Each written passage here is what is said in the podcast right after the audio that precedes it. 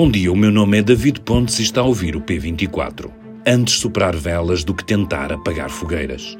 Depois dos sustos que no final do ano passado e início deste ano o governo passou, isto tem de estar na cabeça de António Costa quando o executivo que lidera, sustentado por uma maioria absoluta, celebra um ano em funções. O governo ainda não se curou devidamente das sucessivas trapalhadas e confusões em que por culpa própria se envolveu nesse período, e ainda há por aí uma TAP que sobrevoou à espera de resolução. Pelo caminho, perdeu um dos seus maiores pesos políticos, Pedro Nuno Santos, mas nos últimos tempos tem vindo a tentar recuperar iniciativa em frentes importantes como a educação, habitação ou saúde, embora ainda estejamos longe de perceber se o resultado vão ser suficiente. Mas o Primeiro-Ministro até já veio mesmo exibir a cartada das obras públicas, como a nova estação fluvial, corredores verdes e duas pontes a unir conselhos na margem sul do Tejo, convenientemente anunciados em véspera de aniversário. Numa relação um pouco mais tensa com o Presidente da República do que estávamos habituados, António Costa precisa demonstrar que esta não é a maioria cansada e estafada de que Marcelo falou e que, de alguma forma, caracteriza um primeiro mandato ou uma primeira metade do mandato dolente em que é muito difícil enumerar grandes iniciativas que o Executivo tenha tido. Não é para agradar ao Presidente que Costa tem de fazer isto, mas para suster uma queda nas sondagens que, se se acentuar, pode se tornar a maioria absoluta exígua. E tentar, de alguma forma, atenuar a contestação social que tem enchido as ruas nos últimos tempos. Será que os resultados, as soluções vão começar a aparecer de forma significativa no segundo ano que agora se inicia? É bom que assim seja, não porque o governo precisa, mas porque disso precisa o país.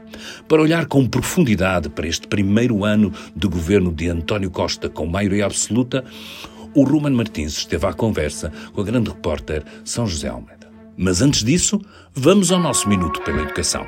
Tenham um bom dia. O Minuto pela Educação é uma rubrica semanal sobre bolsas e formação, com apoio da Fundação La Caixa e do BPI. Hoje, para que serve a carta de motivação na candidatura a uma bolsa? Muitos concursos para bolsas pedem uma carta de motivação a acompanhar a candidatura e é importante escrevê-la com cuidado. A carta de motivação, também conhecida como declaração de intenções, é escrita para acrescentar valor à candidatura. Algumas informações essenciais para incluir são o percurso académico ou profissional, mas sem repetir demasiado o conteúdo do currículo, e o tópico de investigação a desenvolver. Também é relevante referir o que se espera alcançar durante o período de bolseiro e por que razão é importante usufruir da bolsa. A ideia é mostrar o potencial do candidato para aquela posição. Uma boa carta de motivação pode tornar a candidatura mais sólida e coerente, e isso faz toda a diferença no momento da escolha dos candidatos. Sr. José, vamos falar um bocadinho deste primeiro ano de governo, apesar do, do Primeiro-Ministro estar lá já, já desde novembro de 2015, não é? Nós uh, ouvimos o Presidente da República a falar num governo cansado, não por causa deste ano, mas porque temos lá o Primeiro-Ministro desde 2015 e, portanto, é normal que haja um cansaço acumulado. Este cansaço é, é, é verdadeiro ou, ou isto é o Presidente da República a extrapolar coisas que na realidade não são bem assim? Bom, primeiro uma correção. O Presidente da República, no domingo, naquela conferência de imprensa conjunta inédita, Exatamente. Um, disse que o Primeiro-Ministro estava cheio de vigor. A expressão, do primeiro, a expressão do Presidente da República foi sempre maioria cansada, no sentido que eu penso que o Presidente acha que o Primeiro-Ministro, quando formou este governo, devia ter ido buscar mais pessoas novas. E é nesse sentido que ele diz isso. Uhum. Mas o Primeiro-Ministro também se defende e diz que a grande maioria do governo são, são caras que, que novas ou relativamente novas. É sim, pronto, mas, mas, mas muitos não são e alguns centrais não são, e até quando são novos como ministros já eram ou secretários de Estado ou presidente da Câmara de Lisboa, portanto são caras conhecidas, pessoas conhecidas. Agora, eu não acho que haja nenhum cansaço do governo uh, e continuo a insistir que, na minha opinião, António Costa é um político que tem uma uh, ambição de, de, poder, que já tem, não é? Ele já tem o poder, mas uma ambição de continuar a ter poder para executar, para fazer, para mostrar que faz, para tentar fazer inédita, em que eu só vejo em Portugal, em dois anteriores primeiros-ministros, Mário Soares, que até deixou de ser primeiro-ministro e depois voltou a ser primeiro-ministro uma segunda vez, a única pessoa que teve um intervalo nos mandatos de primeiro-ministro em Portugal, e em Cavaco Silva, que também tinha uma vontade imensa de poder, tanto que depois, num outro nível, foi presidente da República. Portanto, ponto um, eu não, não penso que António Costa esteja cansado. O próprio presidente já disse que ele estava com vigor. Um, e também não penso uh, que António Costa esteja para desistir tão cedo de ser Primeiro-Ministro. O que sabemos é que este ano foi diferente de todos os outros em que António Costa foi Primeiro-Ministro, precisamente porque, olhando para o Parlamento, há uma maioria que sustenta o, o governo, uma maioria de, de, claro. do Partido Socialista, portanto, não há necessidade de haver acordos com, com outros partidos. Uma maioria absoluta de 120 deputados, portanto, tem mais de metade do hemiciclo. Eu, eu pergunto se António Costa tem sabido usar esta maioria? Ele usar a maioria tem sabido. O problema é que não basta saber usar a maioria, não é? Eh, de facto, eh, ele tem até agora demonstrado no domingo, naquela nova, naquela encenação daquela amizade que é verdadeira, que é real, eh, mas que as pessoas andavam um bocadinho assustadas com uma pseudo-tensão institucional, que não era uma tensão institucional, era uma expressão de divergências o que é normal em democracia, e o perfil constitucional eh, português, do sistema político português eh, na Constituição, dá protagonismo a ambos os ocupantes de cargos não é? de Estado. Ao Presidente tem as suas funções próprias, o Primeiro-Ministro tem as suas funções próprias, e já em anteriores governos houve, eh, em anteriores hum, coabitações de presidentes e primeiros-ministros, houve tensões uh, também grandes, uh, embora, embora sem o mediatismo simpático que agora esta, esta relação adquire. Mas não vejo que Costa, o problema de António Costa, não tem sido gerir a maioria absoluta.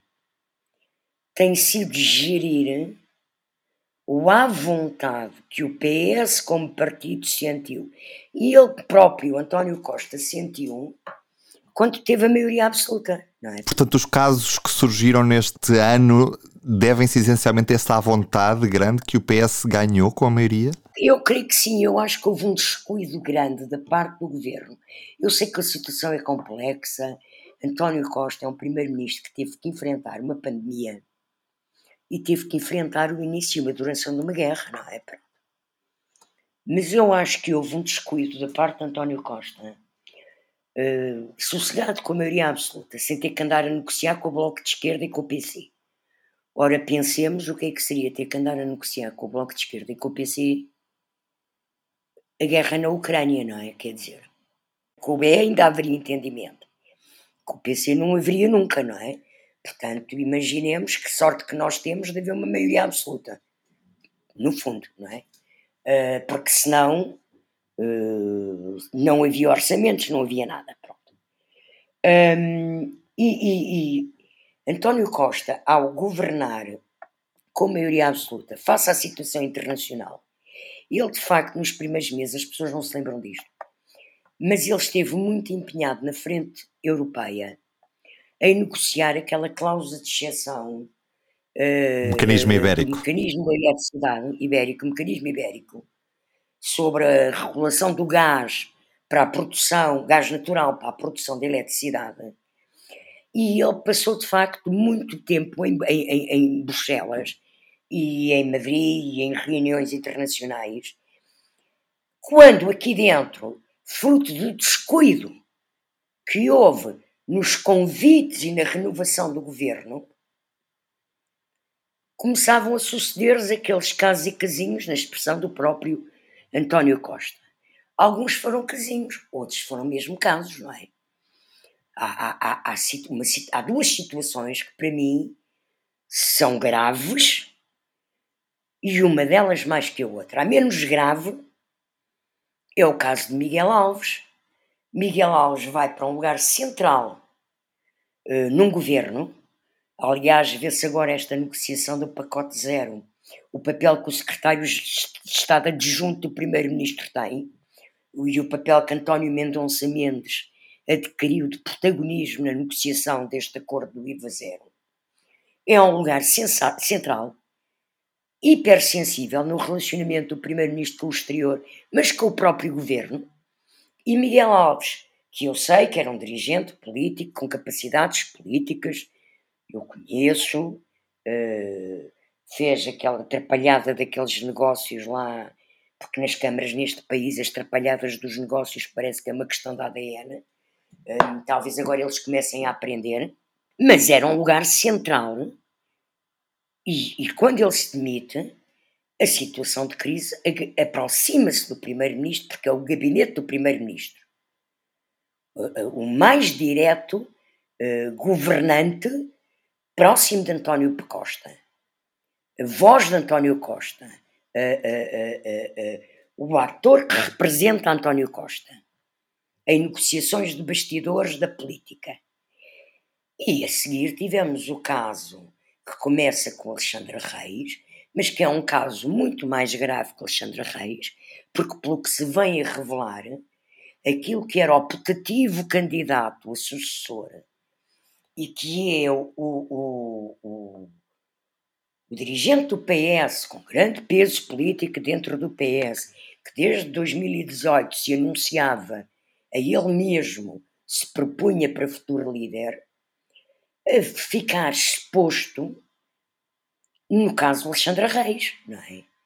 A uma milhão que é pago de indemnização que é autorizado por WhatsApp, o acordo não é analisado sequer por juristas do próprio Ministério das Infraestruturas, o acordo não é enviado às finanças.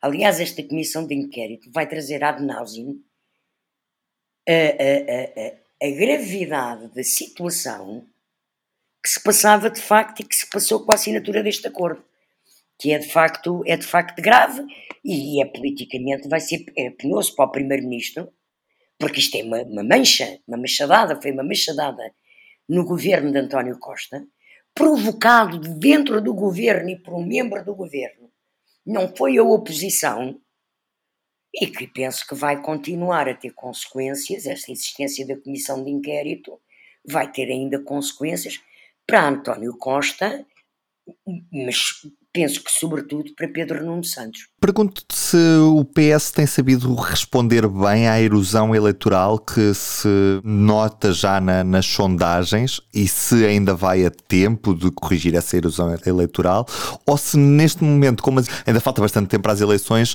se não é preocupante esta erosão que já se nota na, nos, nos estudos de opinião que se têm feito nos últimos meses. A erosão eleitoral não é eleitoral, é? Quer dizer, não, ainda não houve eleições Há uma erosão nos estudos de opinião, nas sondagens, nos barómetros, nos estudos de opinião. É uma erosão que já vai nos 10%, não é? Uh, o que é uma grande baixa. Mas também, neste momento, isso é um pouco irrelevante. Porquê? Primeiro, porque é normal, porque com tantas trapalhadas que houve, é normal uh, que as pessoas se assustem, não é? Depois, porque vivemos num momento difícil, de uma crise de inflação, em que as pessoas querem respostas do governo, eh, que o governo agora começou a dar, mas que se calhar nem vai satisfazer toda a gente, eh, porque, porque eh, as medidas, quer dizer, há quem concorde, quem não concorde, e a cada cidadão parece sempre pouca ajuda que recebe num momento de crise. mas também há que ter em conta que este desgaste nas sondagens da imagem do governo não desenha um quadro eleitoral alternativo. Ou seja, porque é que o governo pode estar relativamente descansado com estas sondagens? Tem uma maioria absoluta que lhe permite ir até 26, a não ser que caia nas ruas, não é? Com contestação social, crise social, como o próprio presidente disse na entrevista ao público, não é? Um, que só nessa circunstância que, que demitiria, dissolveria a Assembleia, mas Porque o, o, o, o, primeiro-ministro sabe que, olhando para os mesmos estudos de opinião e sondagens, o PSD sobe muitíssimo pouco. Portanto, este desgaste do governo não está a beneficiar o PC significativamente, não está a beneficiar o BE significativamente, não está a beneficiar o PSD significativamente, está a beneficiar um bocadinho a IEL e um bocadinho Chega. E aí a gente não sabe se é eleitorado do PS ou do PSD, porque pode haver uma movimentação de eleitorado do PS para o PSD, mas ao mesmo tempo o PSD estar a perder para o Chega e para a IEL, e portanto não, não ganha dinâmica. Porque, porque de facto, quer dizer, o PSD subiu desde as eleições para as sondagens em uma média do quê? 3, 4%? Quando o PS, quando o PS perde 10, uh, eh, quer dizer, não é? Portanto, isto não. E portanto, eu penso que não tem que estar preocupado, porque de facto, uh, uh, neste momento, as circunstâncias são todas de que em circunstâncias políticas normais, sem crise social e económica, sem uh, uh, uma situação de desespero das populações, o governo não cai. Até porque o presidente já disse que não caía. E, portanto, uh, o, o António Costa tem tempo até 2026 de tentar recuperar estes valores. Eu sei que o jornalismo tem sempre esta, esta tendência de olhar para a frente e, e aqui também tentamos antecipar um pouco o futuro. Eh, sei que o caminho é bastante longo e esta legislatura até é maior do que o normal devido às eleições antecipadas, mas uh, o PS não devia estar já a preparar a sucessão de António Costa ou ainda é cedo, São José Almeida? Eu acho que é muito cedo. Primeiro porque, segundo a, o calendário eleitoral, ele vai ser primeiro-ministro até outubro de 26. Nós estamos em 23. Ele vai ser primeiro-ministro mais de três anos e meio, quase quatro anos. Cerca de três anos e meio, porque já estamos uh, em fim de março, pronto, lá, três anos e meio.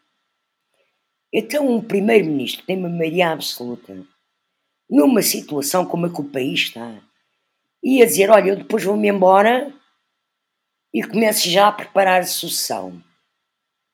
Só se ele se fosse embora, como foi o Drão Barroso, que foi mesmo, não é? Pronto. Uh, portanto, acho que é prematuríssimo pensar nisso. E mais penso, penso e já o escrevi em outubro passado, que se a situação económica e social do país não se degradar, se os objetivos orçamentais que António Costa expressou no orçamento, nos orçamentos de Estado e no calendário que ele tem para baixar a dívida pública e o déficit, podemos chegar a 26 numa situação em que o PS pode ponderar ganhar eleições e António Costa pode ponderar continuar a ser primeiro-ministro. Terá idade para isso e depois, quer dizer, não quer, não quer dizer que repita a maioria absoluta, não é isso, não. Mas depois gera um governo e então, então prepara a sua sucessão. Eu acho que neste momento é prematuro. Aliás, sempre achei, quando havia esta discussão à volta da sucessão de António Costa, sempre achei que era uma coisa absolutamente precipitada. Nesta quinta-feira, São José escreve precisamente sobre este primeiro ano de governo, deste governo, um trabalho para ler no público. Eu sou o Ruben Martins, hoje a análise foi da São José Almeida e a introdução foi de David Pontes. Até amanhã.